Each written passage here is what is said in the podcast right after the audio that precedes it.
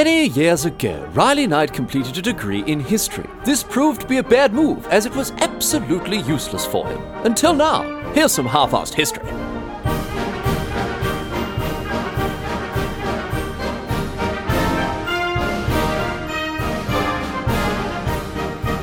What's going on, mate? Great to have you along for some more half-assed history. This week on the agenda, going to be having a chat about the U S S William D. Porter. This was a, a destroyer that belonged to the U S Navy in the nineteen forties. And I'll tell you this, we are well and truly getting back to the core competency of half-assed history today. It's a beautiful dovetailing of, of two of our very favourite things on this podcast. Naval history, of course. We do have a lot of nautical history. And stories that are so unbelievable that you'll think they're made up. This one really does hit both, uh, you know, it hits both of those notes very, very beautifully indeed. So uh, we're going to get across exactly what happened here. The um, uh, the U S S William D. Porter, it was the victim of, uh, geez, all sorts of stuff happened to this this poor old ship. It was the victim of a, of a bizarre kamikaze attack. It fired artillery shells into the front yard of an American naval base one time. And uh, most famously of all, nearly killed Franklin Roosevelt. So... Quite a uh, quite a, a a real comedy of errors. Poor old uh, poor old William D. Porter here, and uh, I mean, yeah, the the most famous the headline here, of course, is uh, F D R himself was nearly killed by the ship, and hundreds of others, I should mention, nearly killed in nineteen forty-three uh, by the crew crew of the William D. Porter, and uh, and again, that's in addition to plenty of other utterly bizarre and ridiculous misadventures that took place on uh, on, on this journey and others that it went on. The whole story, honestly, it sounds like a bloody episode of Mister Bean. Mister Bean goes to sea. With uh, mishaps and blunders and whatever else happening all over the place. But all of it's true. All of it's one hundred percent true. All of this actually happened, and the ship and its poor old crew seem to be cursed with misfortune, as, as you'll discover. So let's get underway. We'll get underway with the story of the U S S William D. Porter. Strap yourselves in, and I'll tell you what, clamp that jaw shut as well, because it's going to hit the bloody floor once you uh, once you hear this stupid story. So here we go. We're going all the way back to nineteen forty-two here, when on the twenty-seventh of September, the U S S William D. Porter was launched. So it was built and then launched uh, as one of the many ships that was sort of hurriedly cobbled together by the United States after their delayed entry into the Second World War. Better late than pregnant, obviously. And uh, it was properly commissioned and deployed in July of nineteen forty-three. It was named after William D. Porter. Oh, obviously, I mean, obviously, but what? Who else was it going to be named after? It was named after William D. Porter, uh, who was a, a U S Navy Commodore during the American Civil War. Now, I did do some digging, try to find some, you know, an interesting little sort of like nice little snappy fact about this bloke to share with you. And, um, Nope, just a bog-standard military career. Uh, his dad was a famous admiral who defected to Mexico. He got injured a couple of times, had to take some time off. He was a flag officer at one point, but uh, really nothing particularly funny or interesting there. A bit of a handbrake on the old on the old fun train, actually, uh, even bringing him up, really. So William D. Porter, thanks so much for leaving a legacy that is just, by all accounts, doing history no favours by, you know, being undeniably boring through and through. Good on you there, old son. Anyway, the first mission of the ship, uh, the William D. Porter, uh, was a top secret and critically important assignment. It was so secret, in fact, that the crew aboard the ship didn't even know what their mission was as they set sail on the twelfth of November in nineteen forty-three. Its crew, by the way, also were mostly fresh-faced youngsters. They're teenagers, a lot of them. Many of them not even eighteen years of age. They've lied about their age to get on the ship. Uh, and this was very typical at the time. I'm sure you know this. Young men all over the world racing to the battlefields of the Second World War, despite, uh, you know, being many of them not even being proper adults yet. And the age and the inexperience of this ship's crew is very important, as you'll discover. They were hardly given any time to train properly or anything like that. And and that that uh, that proves to be uh, very, very interesting, very, very important in the story, as uh, as you'll as you'll see. Anyway, on the twelfth of November... The uh, the William D. Porter, it's sent off on its mission uh, to escort the U S S Iowa, this enormous big battleship, across the Atlantic. Now, it gets off to a rather ominous start here, not the most positive beginning, I have to say, because the William D. Porter, as it left its berth in Norfolk in Virginia, it ran, uh, ran a little close to the ship next to it, like an idiot in a tight uh, car park space there, and the Porter actually snagged its anchor on the ship uh, on, on the ship next to it, its neighbour. And and it's torn this great big bloody hole in it. It's ripped off its railings, some lifeboats, uh, all sorts of other equipment and stuff there uh, on the way out.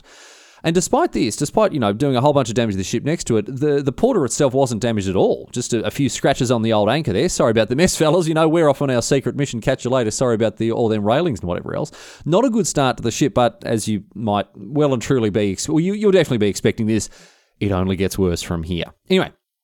The William D. Porter was one of uh, one of many vessels sailing alongside the uh, the Iowa, and uh, unknown to the crews of, of all of these ex- escort ships there, the size and the power of this convoy uh, is very much due to uh, the cargo that the U S S Iowa was carrying, because before setting out, the crew of the Iowa, right? They were they're they're very getting very confused. They're they're really scratching their heads, got a real puzzler about why a bathtub had been installed on this huge battleship. Why the bloody hell, they're saying? Why the bloody hell has this luxury item, a luxury like a bathtub? Why is this being put on a you know on a first-rate battleship that's supposed to command the seas here? And it was because the U S S Iowa had been charged with transporting President Franklin Delano Roosevelt across the Atlantic to northern Africa to, in order to meet with uh, other leaders of, of the Allies, Churchill, Stalin, and others, for a series of war conferences. Now, of course, this was kept as a secret from most of the from most of the world, really, but especially all the crews of the of the ships involved. But when this gigantic battleship jettisoned most of its fuel in order to creep into the Chesapeake Bay without running aground, and collected the president and eighty of his eighty or so of his staff that have snuck down the Potomac River on a uh, on on a, on a on the presidential yacht there, word started to get around. All of a sudden, the business with the bathtub is starting to make sense, because uh, poor old F D R, who he'd been paralysed from the waist down since the nineteen twenties, very into uh, hydrotherapy he was, and he needed the bath for the trip, which was going to take over a week. And of course, after picking up this uh, very important, very famous bloke, and uh, you know, as well as the rest of his retinue, word started to get around the ships. But even though it was, uh, you know, a tight lid was kept on the on the purpose and the mission uh, of this voyage. But um, so Roosevelt, he sneaks aboard the Iowa, and then the Iowa went off to meet the escort vessels that would be taking it across the Atlantic. These vessels, there were two aircraft carriers and three destroyers, one of which was the William D. Porter. So we had the uh, the aircraft carriers to take care of, you know, anything, uh, any threats from the sky, and these destroyers were uh, were on uh, anti-submarine duty, what looking to protect the Iowa from uh, from any attack from under the sea.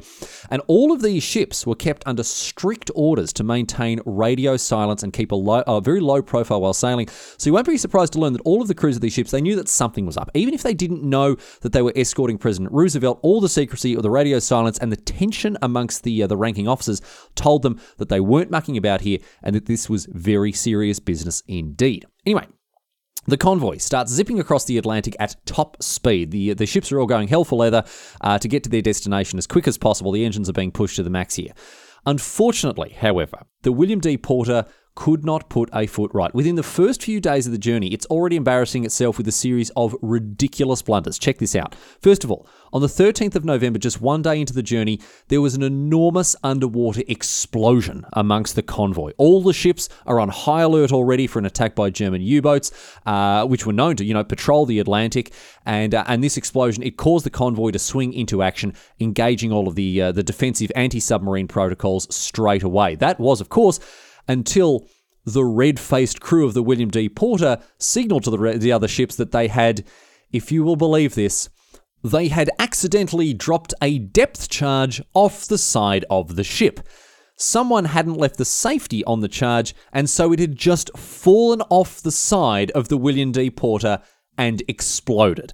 Now, luckily, no one was injured, but I tell you what, it didn't do any favours for the crew of the William D. Porter, and this was only the beginning, because shortly after the depth charge business, an enormous rogue wave swept over the deck of the Porter, washing one of the unfortunate sailors overboard, never to be seen again. Oops. And uh, after this, just moments after this uh, this rogue wave, one of the ship's engines lost power, meaning the Porter fell behind the rest of the convoy. This was not a good look for anyone involved, not just the captain and the crew of the William D. Porter, obviously, but also the commanders on the Iowa, who have been charged with this, you know, incredibly important mission, uh, getting uh, getting uh, Roosevelt across the other side of the Atlantic. All of a sudden, it's turned to this, uh, you know, into this bloody clown fiesta. It's like when, you know, the big boss comes into work for the day and everyone's scrambling around trying to make everything seem perfect, and all of a sudden, you know, it, it, things just don't stop going wrong. So very, very bad look here. The bloody president is there. He's, you know, hopping out of his bath and he's seeing all this nonsense go on. Bloody disaster for everyone it was. So much so that the bloke in charge of this whole convoy got in touch with the, the captain of the William D. Porter. This bloke, his name is uh, Will, Wilfred A. Walter. And uh, Captain Walter, he was told to pull pull his head out of his ass here and, and get off or get on with running his ship without making a total goose of himself and everyone else. Thank you very much. And uh, he didn't. However, this is the long and the short of it. Uh, Captain Walter did not do a very good job of this at all, because on the very next day, on the fourteenth of November, the crew of the William D. Porter nearly killed President Roosevelt, along with everyone else aboard the Iowa. You know, as you do. The convoy had just passed Bermuda, and the bloke in charge of the Iowa had uh, offered to demonstrate uh, the battleship's defensive capabilities to the president and his staff. So they ran a series of exercises and drills. They launched some uh, target balloons up into the air, and then the Iowa shot them down, simulating, obviously, the response to an air attack. But some of the balloons, however, drifted over towards the William D. Porter, and anxious to redeem himself, the uh, the captain ordered that the, the, the Porter start to fire on these target balloons there, you know, showing off a little bit. Now, the crew does a great job, blasts them all out of the sky, you know, brilliant, bloody, you know, a bit of a golf clap from the president there, the arm, their arms are getting sore from patting themselves on the back so much, well done, fellas. But, as we all know, pride cometh before a fall, and this fall ended up being quite a bloody big one. Because after shooting down the balloons and after demonstrating their defenses against an attack from the air, the William D. Porter decided to flex a little bit and show off their defenses against an attack from the water. As a result, the crew began to run through a torpedo drill. This uh, involved the simulated launching of torpedoes against an enemy target after obviously having removed the, the, the primers from the torpedoes themselves so they wouldn't actually fire. And you know, obviously without the primers firing, quote unquote, the torpedoes, it, it, it should and, well, and would do nothing. They'd just sit there and not launch, no worries. Now, obviously, this the fact that I'm sort of labouring this point is obviously, you know, probably triggered a, a, a little bit of a recognition in your mind that that isn't exactly how things went, because even though this is a drill, and even though they won't be firing any actual torpedoes, the torpedo crew, they still need a target to aim at. And so they use the Iowa as it's this great big target that's nice and close by, and so they, you know, pretend to lock onto that, and they're getting ready to, you know, to, to, to simulate the firing of these torpedoes. The drill gets underway, the bridge officer, you know, the torpedo men are all lined up there, ready to go, fingers on the buzzers, and the bridge officer yells out, "Fire one!" to the torpedo crew, who obviously simulate the firing. Off it goes. No, well, off, is, off it doesn't go. That's the point. Off it doesn't go. That, you know, just simulation there, so perfect. Fire two, again, press the button, pretend the torpedo is off on its way, easy game.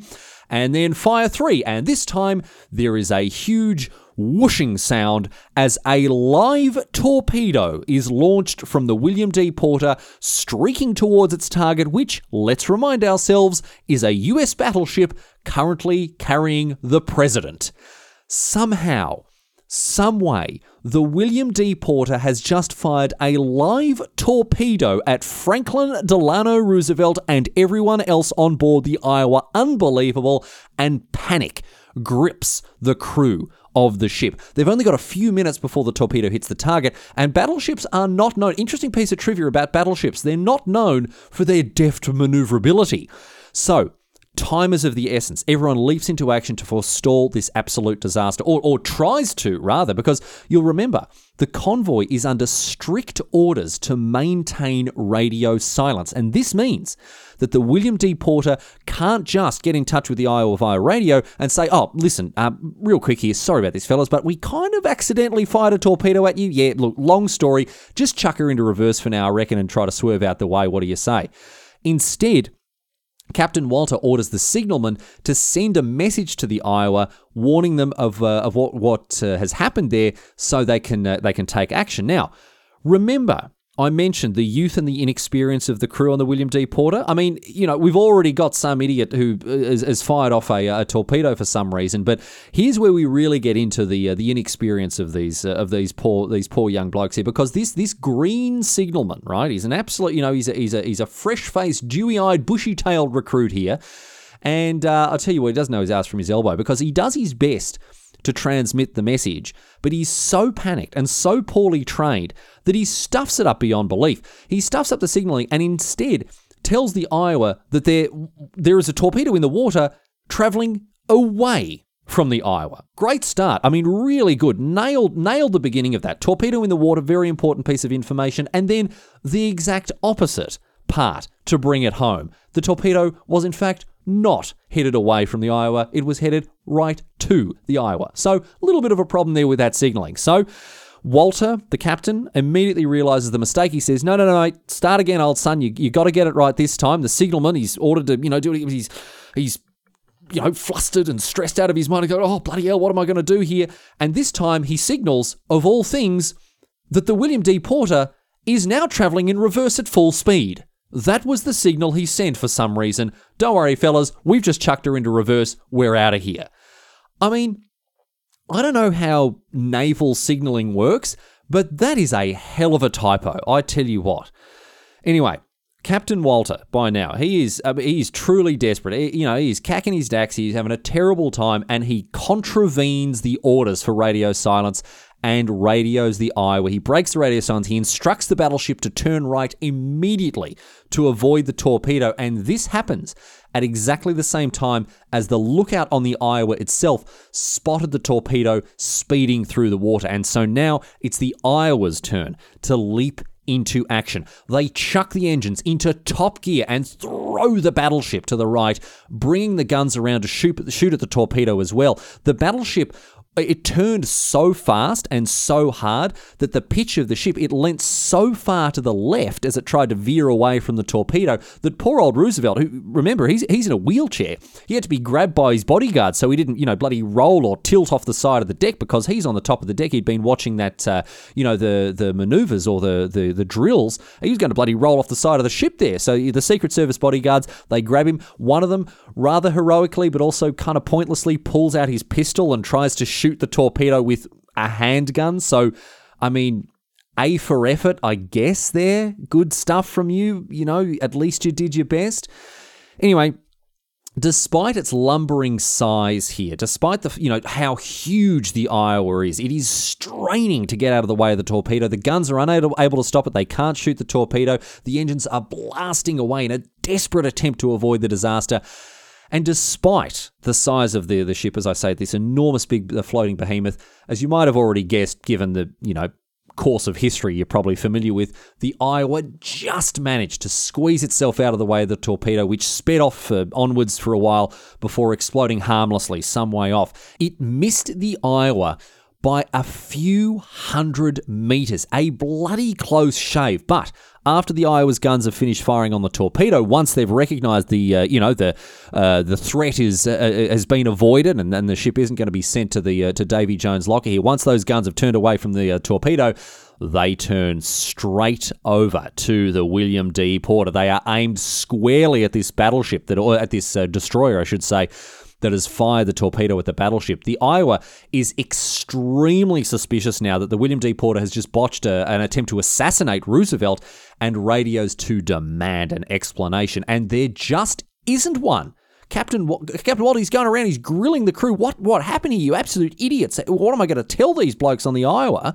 But his crew, no one seems to know what has happened. No one seems to know how this has taken place and how this mistake was made.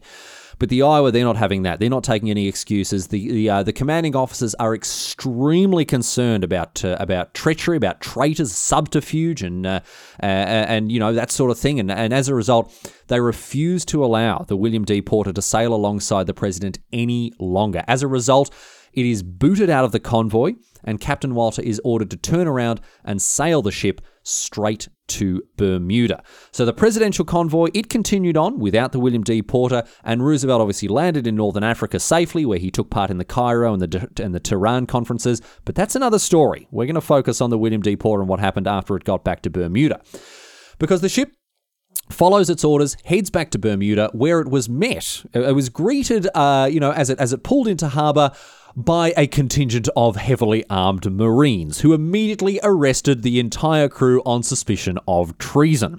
The crew was then subjected to a lengthy interrogation, as there was obviously a lot of suspicion that an enemy agent had infiltrated the ship and was working as a saboteur and, and, and as, a, as a, a would-be assassin.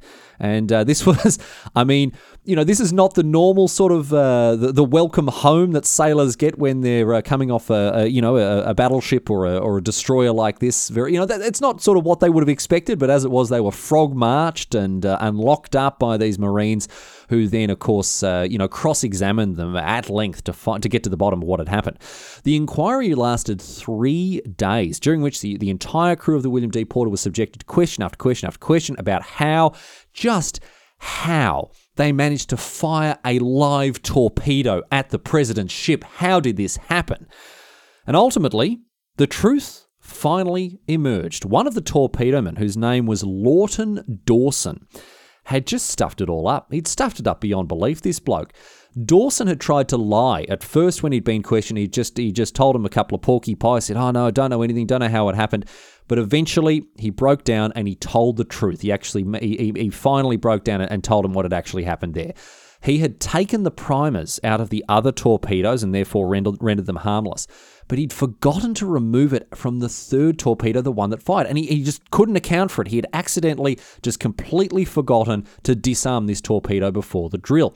And when he had realized what he'd done, when he'd realized that he'd put a live primer in this torpedo that was then fired off at, uh, at the Iowa, he had taken the used primer and he chucked it overboard when no one was looking so as to hide the evidence. This poor bloke, he's just twenty-two years of age, and like so many other of the, you know, the young fellas there on the ship, he hadn't had the proper time and training and he didn't know how to do his job properly. But all the same, Dawson had nearly killed the president, and he wasn't going to get away with it. He was sentenced to fourteen years hard labor for this mistake, the poor bastard. But thankfully, he never actually had to serve his sentence. When Roosevelt heard about Dawson's punishment, he actually intervened personally to have it commuted. And uh, so it turns out that uh, Dawson actually, well, I guess he did get away with it. Yeah, he did get away with it after all. Oops. But after this whole incident, after this whole incident, you can you can imagine that the reputation of the William D. Porter, that obviously just just I mean absolutely deep sicked. Even if they didn't manage to sink the Iowa, they did manage to sink their reputation, and uh, and and they've never really quite recovered after this, uh, you know. very, very embarrassing incident where they nearly killed the president. After news of this accident spread, uh, the ship would be greeted, be hailed by other uh, other U S Navy vessels. By they would say, "Don't shoot. We're Republicans," which I, I, I think is a, a is a pretty good line, uh, considering F D R obviously a, a Democrat there. So I, I think that's that's pretty funny. Anyway. Given the ship's uh, terrible reputation and uh, and a real desire to get the whole, you know, nearly kill the president thing out of the spotlight, the William D. Porter was reassigned. It was redeployed this time to the Aleutian Islands off the coast of Alaska. Part of the reason it was sent there was because it, it you know, was thought the ship couldn't do any real harm while tucked away in the freezing North Pacific. And as you've already guessed, oh my goodness, this was not the case at all. So, after returning briefly to, to, to Norfolk, the William D. Porter was sent to the Aleutian Islands uh, via the Panama Canal. They stopped in California briefly to pick up some uh, some cold weather gear, and then headed up uh, headed up to Alaska, uh, where it had relatively dull patrol and, and escort missions to carry around. You know, scouting for Japanese activity in the Pacific, uh, submarines and, and and aircraft and all sorts of stuff. Pretty pretty boring stock standard stuff there, but it did give the crew the chance to uh, actually, you know, benefit from a bit of training here and there and get to know what jobs they were supposed to do. And uh, and as a result, for a while there, it was uh, pretty smooth sailing. In all seriousness, though, the, the crew actually did uh, whatever they could to try to fight the, you know, the terrible reputation that the ship had by now. And, and they actually acquitted themselves pretty pretty well for, well... for a while there, anyway. Uh, you know, they're, again, going around doing all these, uh, you know, patrols and escorts and whatever else, pretty boring stuff. But one night, however, one night, one of the sailors has come back to the ship after a night in the turfs. He's pissed out of his head, and he decides that he, wanted to, he wants to fire the ship's guns, just for a, a bit of a laugh, mate. I mean, look, there have been a lot of questionable decisions fueled by alcohol over the years, but this one, it is... right up there. Um, fire, firing a naval destroyer's guns is an extremely unsafe thing to do at the best of times, you know, by design. That's obviously, you know, that, that's not a bug. That's working as intended. Naval, huge big guns on ships tend to be pretty bloody dangerous. But when you've been on the source, I reckon it becomes, uh, you know, a fair bit worse, I would say. Uh, you know, just a little bit more dangerous, I reckon. Anyway, this sailor, he's had a skinful and he's ready to have a bit of a giggle. And so he sways his way to the firing station. And before anyone could actually stop him, he manages to fire off a twelve and a half centimeter shell. He doesn't aim at anything in particular. He just he just raw dogs it straight out in the, into the darkness, and it lands, of all places, in the front yard of the home of the naval base's commander. It bloody wrecks his flower garden, and it scares the ever-loving bejesus out of all the officers and their wives who are about who are around at the commander's uh, you know place for for a bit of dinner and a few drinks. All of a sudden, imagine that you're at this fancy party when out of the sky a great big bloody shell drops down the front yard. It'd be bloody terrifying. I mean, it's bad enough when you know the neighbours and kids chuck balls over the fence. Imagine a, a five-inch shell coming down and uh, you know and blowing the petunias to bits. Bloody hell. Anyway. The relative peace and quiet of patrol and escort duties had finally came to an end for the William D. Porter uh, towards the end of the Second World War, uh, when the war in the Pacific began to uh, to ramp up. The U S was so desperately in need of firepower while fighting the Japanese in the Pacific theater that uh, They even had to mobilise the William D. Porter. That they are scraping the bottom of the barrel to the point that they are mobilising even this poor old ship here for combat duty. But look, I have to say, the ship and its crew actually excelled themselves this time around. For the back half of nineteen forty-four into nineteen forty-five, they did a terrific job. They cut about the Pacific. They're being, they, they were present at a bunch of smaller skirmishes and battles. Nothing too famous, nothing that sort of, you know, changed the, uh, changed the course of world history too significantly there. But ultimately, the William D. Porter was sent to uh, Okinawa to aid the invasion effort there. And this, I'm sorry to say, this unfortunately was where uh, the poor old William D. Porter finally met its end. On the tenth of June, nineteen forty-five, the ship was off patrolling the waters around Okinawa, scouting out for Japanese aircraft. Because at this stage, of course, the Japanese, they're still using kamikaze planes, these small, lightweight aircraft that are filled to the brim with enormous amounts of explosives, more than enough to, uh, to sink a ship like the William D. Porter. Very dangerous indeed. And so, uh, you know, the, the Porter is out scouting about and, and, and trying to keep an eye on things. And on the morning of the tenth, at about quarter past eight, the ship came under attack from a detachment of these kamikaze planes. Now, it imme- immediately, the ship's crew swing into action, properly trained they are now, they know what they're doing, they, they man the guns, and they start to attempt to shoot down the planes before the planes could ram into the ship.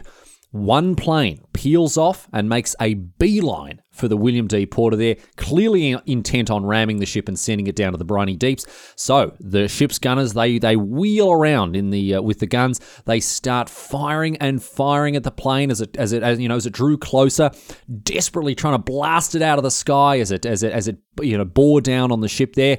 And then success. The, the guns, they find their mark, and the low-flying kamikaze plane, it takes a fatal hit and skids into the water right at the last moment. But before the crew of the William D. Porter could celebrate this very close shave, however, a massive explosion takes them all by surprise and lifts the ship clear out of the water, damaging it beyond all hope of repair. You'll never believe what happened. Check this out. The kamikaze plane was flying so low, so close to the ocean surface, and it was going so fast that when it was shot down, it continued on its trajectory underwater and slammed into the hull of the ship beneath the surface of the ocean. Like a bloody flying fish, it's just gone junk under the uh, under the surface of the ocean, continued on at full speed, and blasted into the hull of the poor old William D. Porter. It was the the, the ship became the victim of an underwater kamikaze attack. How ridiculous is that? Unfortunately, the ship started to take on a good amount of water. It had to be abandoned. They they made attempts to repair it, but it was just, there was no hope of, tr- of trying to make her seaworthy again there, poor old William D. Porter. But here's the good part. Not a single crew member died. Not a single life was lost. Not a single hand drowned there as the ship was evacuated. Every single sailor was safely rescued by other U S vessels that were nearby before finally, at long last, the William D. Porter sank below the surface and slipped down to rest on the ocean floor.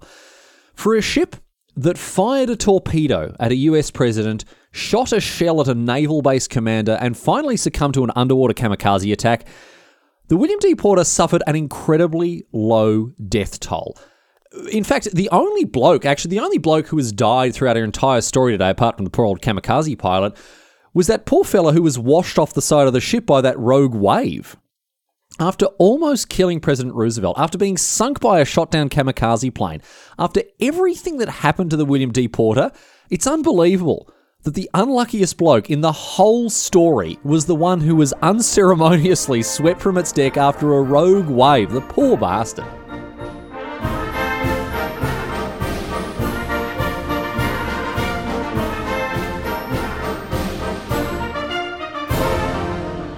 But that's it. That's all she wrote today, sports fans. That is the story of the U S S William D. Porter. I can't believe I'd, I'd never heard of this. It took me so long to discover this story. I really can't believe I've never heard of it. Because, again, just the perfect combination of half-arsed history, nautical nonsense. Absolutely love it. Anyway, that's that for this week. The normal boring housekeeping stuff is coming your way right here and right now. If you're one of the people who skips it, bon voyage, I reckon. You're missing out on an absolute cracker of a, of a question here. Anyway, we're going to close things out, of course, with the uh, with the housekeeping nonsense here. Uh, first update is the merch update. Of course, that is all speeding its way around the globe. Uh, there are a couple of people who need to update their um, uh, update their their addresses on Patreon. If you haven't done that, please do. Uh, the shop, the storefront will be opening in December. I've got a couple of things lined up for the rest of the month. That means that I'm not going to be able to attend to orders until then. So, uh, unfortunately, December is now what we're looking at for the opening of the Half-Arsed History shop. You'll be able to buy, uh, you know, all your swag and loot there. Don't even worry about that. And uh, apart from that, just the uh, just the other, you know, boring stuff about Half-Arsed History being the website. You can find old episodes there. You can subscribe on uh, on iTunes. Spotify. Oh, actually, actually, I need to ask you a favor. Um, if you got the time, could you jump on iTunes and actually leave a review? I was talking to some people about, uh, you know, the stuff you need to do to, you know, have your podcast, you know, pick up the numbers and whatever else. And apparently iTunes reviews are just the best way uh, for them to, uh, you know, for it to get more and more exposure. So if you've got a chance, I'd really appreciate if you could jump on iTunes and, and leave a little review there. And, uh, and that'll apparently help the S E O number, bloody search engine algorithm. I don't understand it, but I've been told on good authority that's what you should do. So if you get the chance to do that, I'd really, really appreciate it. Um, and if you want to get in touch as well, of course, you can do that. Uh, there's a, there's a, a contact form on the website, and it's always great to hear from people. So please do uh, please do keep uh, sending those emails in. And, and if you're uh, if you're one of the people who's getting that uh, merch bundle, let me know what you think of it as well. Uh, I know it's not not a huge amount of stuff, but you know, I hope I hope you enjoy it all the same. Anyway. Enough nonsense from me for this week. Thanks for hanging out. We will be back next week, of course, with more nonsense, more Half-Arsed History, so I'm looking forward to, uh, to hanging out with you then. Closing things out, of course, with a question posed on Reddit here. Reddit historian Yet Kindler has a question. We talked a little bit about uh, kamikaze pilots today, and Yet Kindler has a, a very interesting question about them. Here's, here's something to think about. Why are there no well-known kamikaze pilots alive today?